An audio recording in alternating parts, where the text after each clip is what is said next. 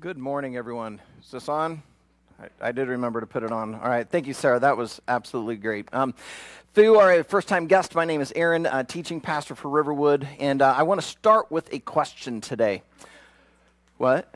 Oh, release kids. You guys, you guys don't want to stay? All right, fine. Kids Creek, get out of here. I'm not cool enough. I was cool for about 17 seconds when I was 23. Uh, it, it faded after that. All right, well, I want to start with a question. I would like you to think of the person that has been most caring in your life. Who is the most caring person you have ever known? Now, I realize that it's Mother's Day, so many of you are going to say mom, and that's, that's okay. Some of you, though, because you're in church, you're going to feel the temptation to say Jesus. So let me amend my question. Who is the most caring person you've ever known after Jesus? All right, we'll just give him the, t- the top spot. All right, so what I want you to do is think of that person and now turn to someone near you and share with them who that person is and why you would identify them as the most caring person you've ever known. All right, so go ahead, turn to someone near you and share your most caring person.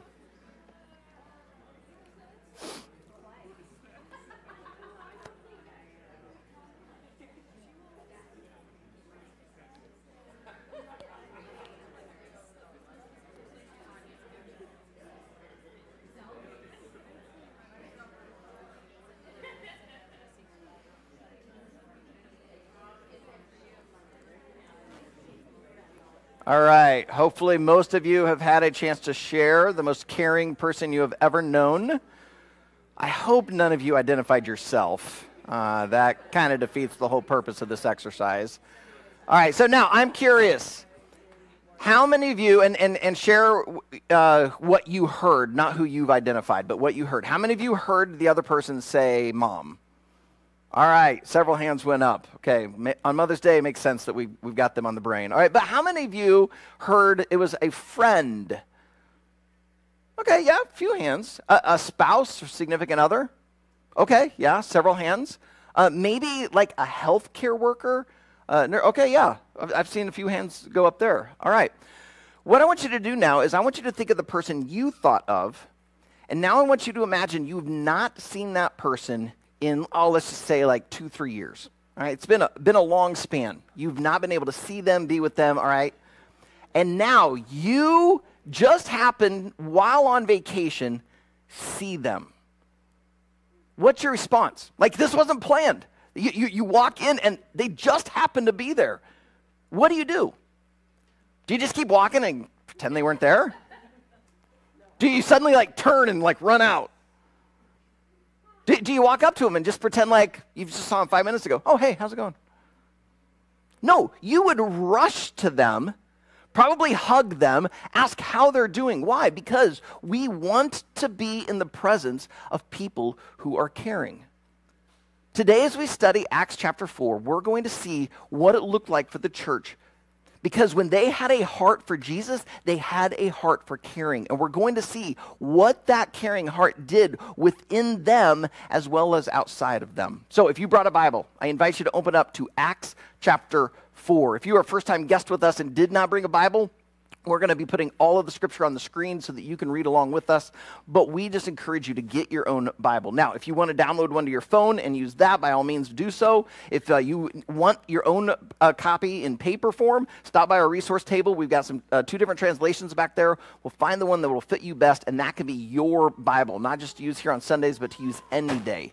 Right? Now, last week, as we got back into our series in the book of Acts, we did all of chapter 3 and half of chapter 4. It was one big, long story. We ended at verse 22.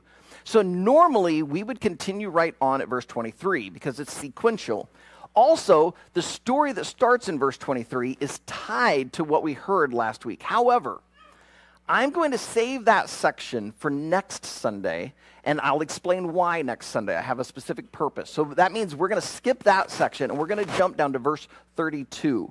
And after I dove in and started studying this week, I realized this was a far better passage for Mother's Day anyway. So we're going to do verse 32 to the end of the chapter. So, chapter 4, 32 through 37. So, hopefully, you found it by now. Let me read aloud as you silently read along. Now, the full number of those who believed were of one heart and soul. And no one said that any of the things that belonged to him was his own, but they had everything in common. And with great power, the apostles were giving their testimony to the resurrection of the Lord Jesus, and great grace was upon them all. There was not a needy person among them, for as many as were owners of lands or houses sold them and brought the proceeds of what was sold and laid it at the apostles' feet, and it was distributed to each as any had need. Thus, Joseph, who was also called by the apostles Barnabas, which means son of encouragement, a Levite, a native of Cyprus, sold a field that belonged to him and brought the money and laid it at the apostles' feet. A few weeks ago, Leanne and I were out running some errands and uh, decided to just swing through uh, a restaurant and uh, get some food. And uh, the, the gal that came to help us, Leanne recognized as a former student. And so Leanne immediately says hi, and you can kind of see on the face of the girl she didn't recognize Leanne. Uh, have you ever been someplace and you see someone, but it's out of context, so you can't quite place them? And so I thought that's what was going on.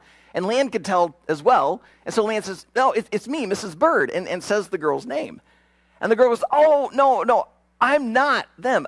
That's my sister. My name is this. And Leanne feels a little embarrassed. She's like, Oh, I, am so sorry. She goes, No, no, that's okay. People get us confused all the time because we look so much alike. As we were reading Acts 4 32 through 37, if you found yourself thinking, Wait, haven't we heard this before? It's because this is kind of like the sibling section of chapter 2. At the end of March, as we were finishing up chapter 2, we heard about what I titled the sermon, The Function of the Church. We saw what the church was doing. And, and what we saw there, though, we're seeing it echoed here in, in Acts 4. Now, because of 2 Timothy 3.16, where it says that all Scripture has been breathed out by God, we know that all Scripture is important. However, when God repeats himself, he's got a purpose behind it. You see, back in chapter 2, we saw what the church was doing. We, we, uh, what we did was we sh- showed you uh, the, the pathway, the discipleship pathway that Riverwood has gather, grow, give, go. We saw that the, the first church was gathering together for worship. They were growing by devoting themselves to the apostles' teaching, so growing through the scriptures. They, they were giving of their finances, their influence, their skills, and their time. And then they were going into their neighborhoods, out to work, just wherever they went, they were sharing and living the gospel gather, grow, give, go. But whereas that was the function of the church, what they were doing, here we get a little bit more of the heart behind the gather, grow, give, go. This is a bit more of why and some of the culture and attitude that was existing there. So, yes, there are parallel passages, but we're going to get down a little deeper and hear and see. To help you to kind of discover this for yourself, I just want to walk you through a very basic Bible study method. Now, there are a number of Bible study methods out there. Um, if you want, you can go on the Riverwood website, uh, go to our blog, scroll down, and you'll find a series called How to Study the Bible. And in that series, we just walked you through a number of different Bible study methods. But the one we're going to use today is just simply known as the inductive Bible study method. Right? In an inductive Bible study, you do three things observation, interpretation, and application. In other words, you're going to ask yourself three questions What do I see? Second, what does this mean? And then third, what should I therefore do? All right, so let's apply this here. The first thing we need to do is observe. When you begin to observe a passage, one tip is to look for any repetition or patterns. Repeated words, repeated ideas, uh, uh words that you know were like synonyms of one another, even progression. Uh, this last Wednesday in youth group, we ended up in uh, Psalm chapter 1. We, we studied verses 1 through 3 as part of the series we're doing uh, right now. And verse 1 of Psalm 1 says this Blessed is the man who walks not in the counsel of the wicked, nor stands in the way of sinners, nor sits in the seat of scoffers. And so, as we as a youth group were talking about this, we just began to observe what do we see in this? And, and we quickly identified the progression. If you notice it there, it's walk then stand, then sit. And one of the teens, I can't remember which one, kind of identified like, oh, you're getting more and more comfortable with the people who are opposed to God, the, the wicked, the scoffers, the sinners. And the more comfortable you get with them, the more comfortable you get with their mindset, and pretty soon you start taking that on and adopting that as well. And we were able to get that just by simply observing. So let's observe Acts 4. As you have that open there, just take a moment. What do you see? What repeated words or repeated ideas, concepts? Do you see any progressions? Just kind of glance through there. What do you see? For me, this past week, as I began to do this thing to prepare to, to this sermon, to me, there was this big, glaring, flashing neon sign in this passage. I could not get away from it. And that was the caring heart of the church. As I began working through it, I, I saw this caring heart coming through so strongly. The new Oxford Dictionary defines uh, care this way the provision of what is necessary for the health, welfare, maintenance, and protection of someone or something. That is exactly what we see happening here. We see not just the apostles, we see the people providing and protecting for the emotional, spiritual, and physical needs of everybody. They were caring. This uh, past uh, Wednesday in our uh, elder meeting, Ed uh, Pavlik, one of our elders, led us in a uh, discussion on the idea of visitation.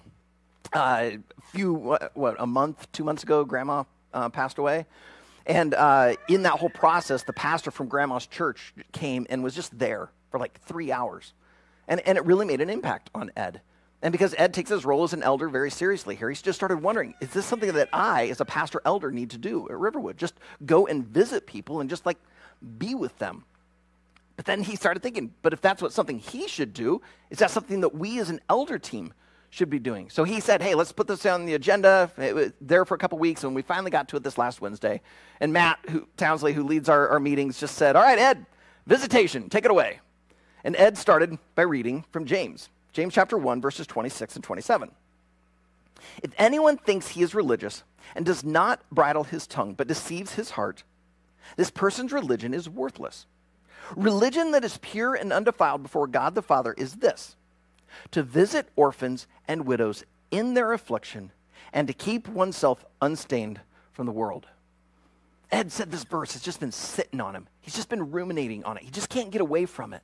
This idea of visiting the afflicted, identified mostly by widows and orphans, these people who are unprotected, unprovided for, and, and to go and visit them and be with them and help them. But as we began working through it, it dawned on us this is not written to just pastors, elders. This is written to the church. Now, there are some scriptures that are written directly to pastors and elders. I mean, Paul write, wrote three letters, pastoral epistles, two to Timothy, one to Titus. Uh, Peter, in, in 1 Peter chapter 5, he talks directly to elders. But James does not do that here. He's talking to the church in general, to anyone who would say they are a follower of Jesus. They need to be employing this kind of religion, this ministry, this care to the afflicted, the overlooked, the ignored. And that's what we see in Acts 4. It wasn't just the apostles bringing this care. It didn't start and stop with them. It was the entire church. This was a whole culture of care. Or, as I'm saying today, it was a collective caring heart. I have four observations that I saw that this caring collective heart does. First one is that this caring collective heart brings unity. A collective caring heart brings unity. Notice verse 32, the first half of it. Now, the full number of those who believed were of one heart and soul. He, doesn't give a caveat in there of, well, except for that 1 or 2%. No, it's the whole, the full number of them were of one heart, one soul, one mind. This theme of unity isn't just in Acts 4, nor just even throughout the entire book of Acts. This theme of unity is throughout the entire scripture. The New Testament over and over and over encourages churches to be unified. Ephesians 4 3, we are told to be eager to maintain the unity of the Spirit in a bond of peace. Romans 15 5, we hear May the God of endurance and encouragement grant you to live in such harmony with one another. Even Jesus, in his high priestly prayer in the garden, right before he's arrested and taken to the cross, he prays that they may all be one, just as you, Father, are in me and I in you, that they also may be in us. I, I, I could go on. I mean, you find the theme of unity in the book of Philippians, in First Corinthians, in the book of James. I mean, it is all over the, the uh, New Testament. And we see it right here in Acts. But what Luke wants us to see that this kind of unity, it comes about because of the caring heart of the people. Think about it for a second. Selfish hearts push people away. Caring hearts draw people in. Uh, this past week, well, I, I, I don't know if I told you guys. I know I told the youth group Wednesday, but I, have been off Twitter for like three, four weeks, um, just been taking a break. But that used to be my primary source. I know, shocking, isn't it? Uh, it miracles still happen. Um, so I uh, um, have been kind of out of touch with uh, what's been happening in the world. And, and when my wife says, "Oh, hey, have you heard about this?" and I say no, right, things have totally flipped because it's usually me explaining things to her. And so I realized, okay, I probably should like just go and scan some headlines. So I opened the Apple News app on my phone and scrolling through. And I clearly had gotten through the most important stuff because I, I got to what I just consider junk news, primarily BuzzFeed. Uh, if you're not familiar with BuzzFeed, it's mostly like culture, celebrities, food, whatever. And I had not spent much time on BuzzFeed. But this headline jumped out because of what I was going to be talking today. The headline said, the 34 best and worst interactions with celebrities. And before I even opened it, I knew what I was going to find. And sure enough, there was the proof I needed. People were talking about these great interactions with these celebrities. What made them so great? The celebrity was kind, took selfies with them, asked them questions, even gave them like extended time, stayed late, stayed after. Like it was just that caring heart. And these people just found themselves drawn to these celebrities. So impressed. And yet, other interactions were very, very negative. Identifying that this celebrity was mean, they were a jerk, they treated, you know, talked down to me, the way they treated their staff or the, the people in their entourage. And, and it's just like, I want nothing to do with them. A selfish heart pushes you away. But if you have been part of a church, you kind of know this. If you've ever been in a church where some people have just gotten really, really selfish, really, really demanding, whether in leadership or not, you start sensing and feeling the unity of that church crumbling. And, and new people do not want to come and be a part of that. They, they can sense it. And yet, if you've walked into a church and you sense these people like actually like really love and care for one another, and yet you also sense they also want to love and care for you, man, you want to be part of that church. Because selfish hearts push people away, but caring hearts draw people in and bring unity. So that's the first thing I see. Collective caring heart brings unity. The second thing I see is that a collective caring heart focuses on others. Focuses on others. Look at the second half of verse 32. And no one said that any of the things that belonged to him was his own, but they had everything in common. It's inspiring to read that verse, but we do not live this out in America. Like, this is unfathomable. We are so individualistic and materialistic that what is mine is mine and what is yours is yours. And yet, what Luke is telling us is that the church is living as no, this isn't mine, this is ours. Leanne and I just had the joy of experiencing this this past weekend. Uh, we moved Salem, our, our son, home. He completed his first year of college. Way to go, dude. Good job. And so it meant he's done, he's got to come back. Iowa State isn't going to just let him live there for free. So Leanne was going to head over and, and, bring him home. Well, this last year, he decided to join the triathlon club, and he didn't have a, a great road bike, and so the club is allowing him to bring a bike home. Well, that meant he was going to bring two bikes home, and then we started thinking through everything else, and we started fearing we're not going to be able to fit all of this in our minivan. And so we need something else. So Leanne just reaches out to the Baduras. Many of you know Corey and Cheryl here in the Riverwood family, and she just said, Hey, could we borrow your truck? Without hesitation. Yeah, you bet. And then they just said, oh, you know, Saturday's going to be a pretty busy day for us. Could we borrow a car back? Sure, here you go. Have our van. And they have teenage drivers. But so do we. Uh, so it, it's, it's okay. But they didn't even hesitate because they did not have this mindset of, oh, no, no, no, no, that, that's our truck. No, it's, no, that, this is our truck. It was for all of us. They were willing to focus on others. When you have this kind of caring heart and you focus on others, it leads to the third observation. A collective caring heart gives generously. Collective caring heart gives generously. Um, when you focus on others and you begin to see their need, you can't help but want to be a part of filling that need. And that's exactly what we see in this passage. Skip down to verse 34. There was not a needy person among them. For as many as were owners of lands or houses sold them and brought the proceeds of what was sold and laid it at the apostles' feet, and it was distributed to each as any had need. This is not just giving 20 bucks, even though you got tens of thousands sitting in the bank. This is extreme generosity.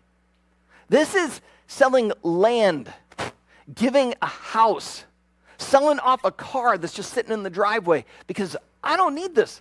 And they don't have. And so they give generously of this to help make sure that no one has a need. They give generously. But have you ever heard the phrase, a picture is worth a thousand words? And we could talk about generosity, even be inspired by, by it. But sometimes we need to see it actually happening. And it's like Luke knows that. So he gives us a picture. This is uh, verses 36 and 37. Thus, Joseph, who was also called by the apostles Barnabas, which means son of encouragement, a Levi, a native of Cyprus, sold a field that belonged to him and brought the money and laid it at the apostles' feet. Now, why do you think Luke takes the time to identify Joseph?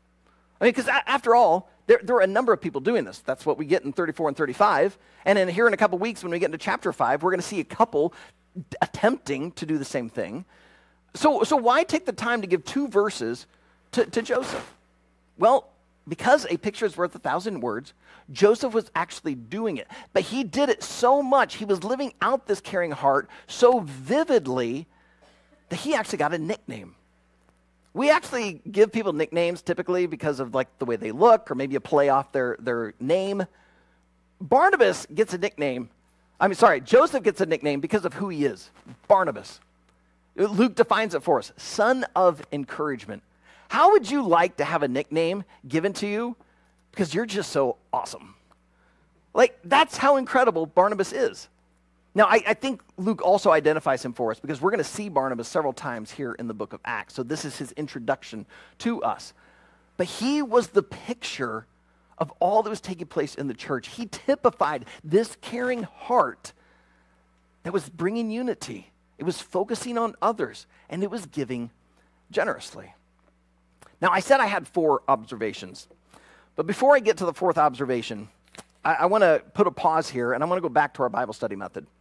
Remember, we're doing observation, interpretation, application. Right? We've been doing some observing, so let's just take a moment and, and let's go to interpretation and application. Right? Let's ask, what does this mean? Everything we've heard so far, everything we've seen, what does this mean? And so, therefore, what should we do? Well, we're hearing about a church. We're hearing how the first church was living out their lives. Well, we are a church. If you consider yourself part of the Riverwood family, we are a church. And so, therefore, this means we should be living these things out. We should be a church that is unified. We should be a church that is focusing on others. We should be a church that is giving generously.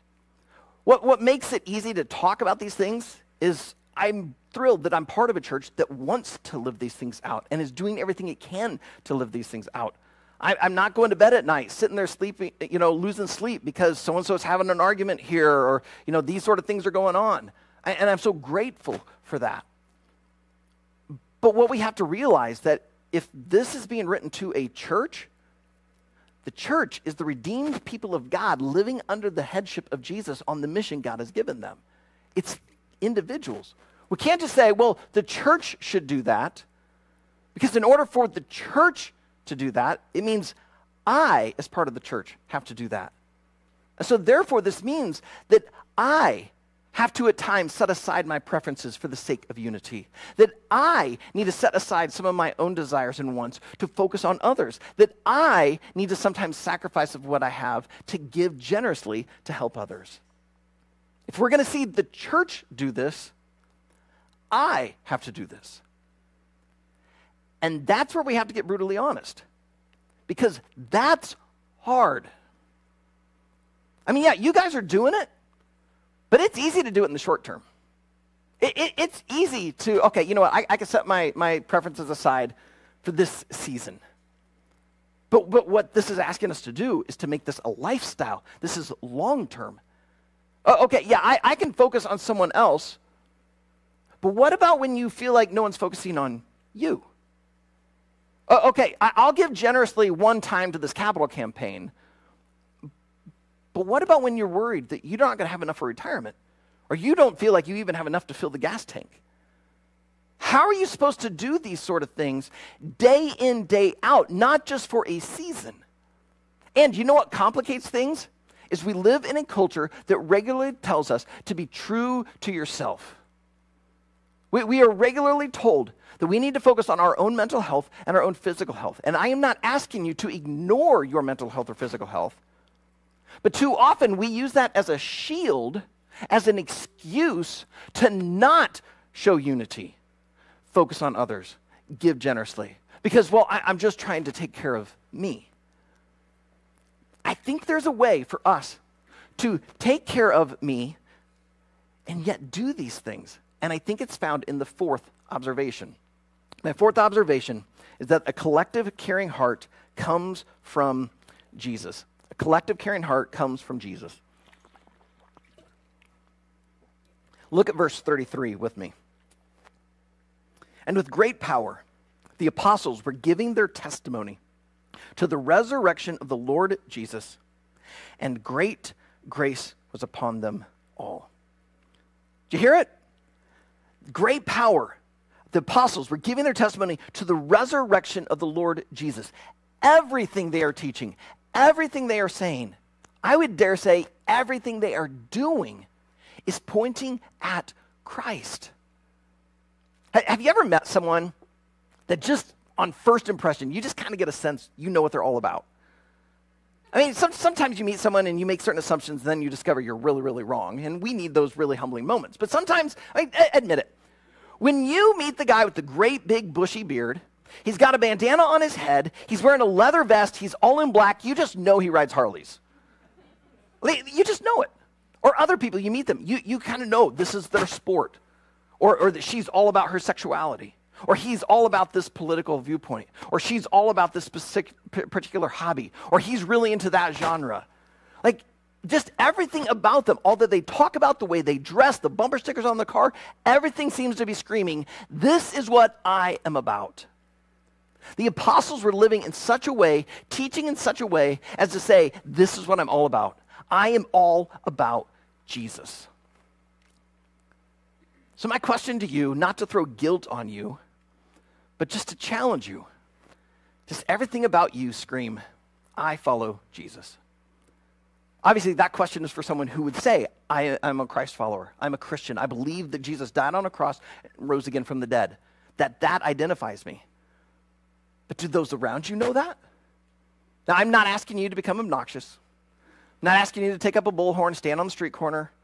I'm not asking you to change, you know, certain things that you wear so that they are, you know, loud and proud. But it's everything about your demeanor, everything about your presence, everything about your words reveal that you are all about the death and resurrection of Jesus when your life is all about Christ, when this is what everything about you is pointed at Him, here is the outflow of that. It's the last half of verse 33. And great grace was upon them all. Listen to that again.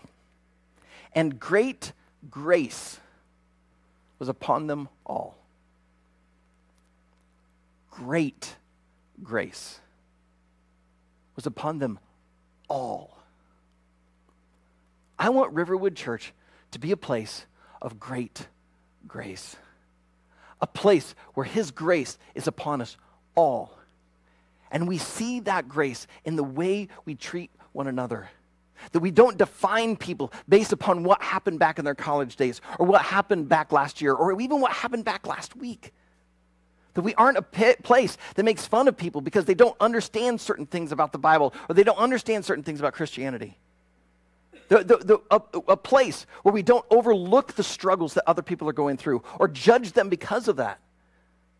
We would be a place of great grace. And we can be that place because God has given us great grace. Too often we try to compare ourselves with the worst, but what God asked us to do is compare ourselves to the best, and the best was Jesus. And yet, the scriptures are clear that all of us fall short of God's glorious standard. He's the standard. And when we realize that He forgives us when we fell so short of that standard, then we can give grace to our fellow man and to show God's love and care and giving them great grace. Because when you live with that kind of great grace, you begin to reflect the heart of God. And the heart of God is a caring heart. And it is that great grace that is going to help bring unity. It's that great grace that helps you to focus on others while trusting God to help take care of your situation. It's that great grace that allows you to give generously, trusting that God will provide everything you need. For us to live this out, to be this kind of church, to continue to be who God's called us to be, it's going to start with Jesus. And all of us are going to get to be a part of it. So, Heavenly Father, I just pray that you would continue to make Riverwood this kind of church. I am so grateful that you've been doing so much of this. It is so just touching and awe inspiring to me to hear the way my church family has, has sought to be unified, the way they focus on one another, the, the way they, they give and generously. Eh, eh, Lord, may you take us deeper. May we be this even more so. And that we wouldn't just do it with our closest friends, but that we would do it with all. That truly, that we, the full number, would be of one heart and one mind, that we would be solely focused upon you, Christ, and that because of that, your great grace would come upon us and flow through us. Because Jesus, you did everything that we saw, see the church doing here. You longed for, you prayed for our unity. You focused on others. You didn't focus on yourself. You were the God of the universe, and yet you still put us first in your heart. And you then gave generously, not just financially, not just with your time or your teaching. You gave your very life for us. So, because you have given, bestowed such great grace upon us, help us to give that grace to one another and to those who are new to our church family, those who are outside of our church family. May you just make this the culture of Riverwood. And it's in Jesus' name we pray. Amen. Because this is the call for us as a church. We've got to go to the cross. Jesus is the one who lived this, typified this. And so that's why I invite you to the communion elements. Uh, if you are a first time guest with us, we celebrate communion almost every single Sunday.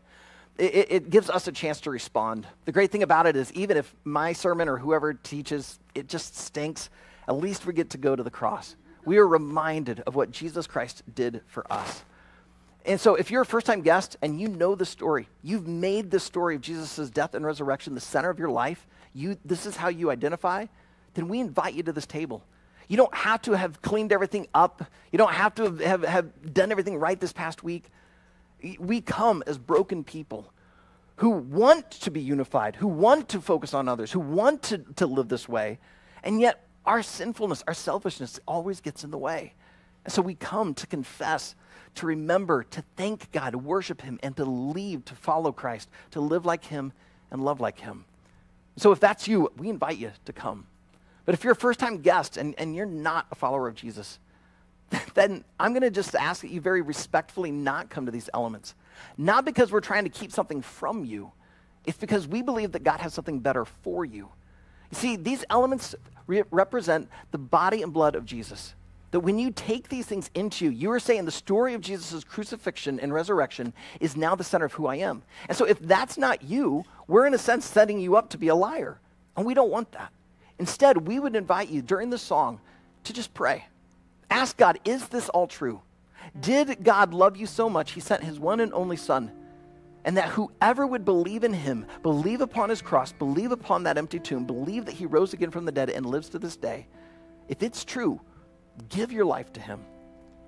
We started Riverwood Church not just to help people who know Jesus go deeper with him, we also started Riverwood Church to help people just like you to give your life to him. And we would love nothing more than for today, this Mother's Day, to be your spiritual birthday. That you would be that adopted child of God, you would become a kid of grace. But if you are already that kid of grace, would you come? Come and worship. Come and remember. Come and thank Him and come and ask Him to help you to live out what we've heard, that you too would be part of that Acts 4 church to help we, us be who God calls us to be. So let us go now and do this in remembrance of Him.